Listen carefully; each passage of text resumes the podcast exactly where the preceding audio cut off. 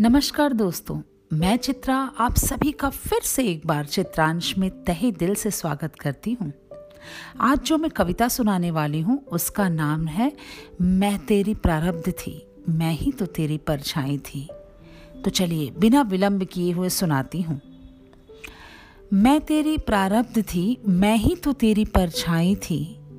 जब तेरे पास कोई न था, तब मैं ही तो तेरे पास आई थी।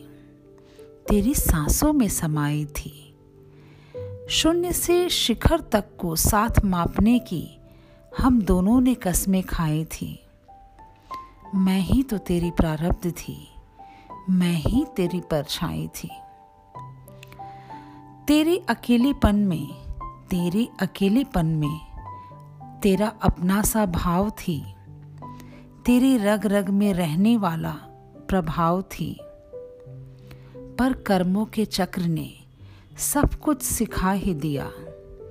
जो किया था तुमने, जो दिया था तुमने, जीवन ने उसके बदले लेने के लिए अपना दामन फैला ही दिया। यकीन मानिए, आप कुछ भी किसी के साथ करिए, जीवन उसका हिसाब लेता है।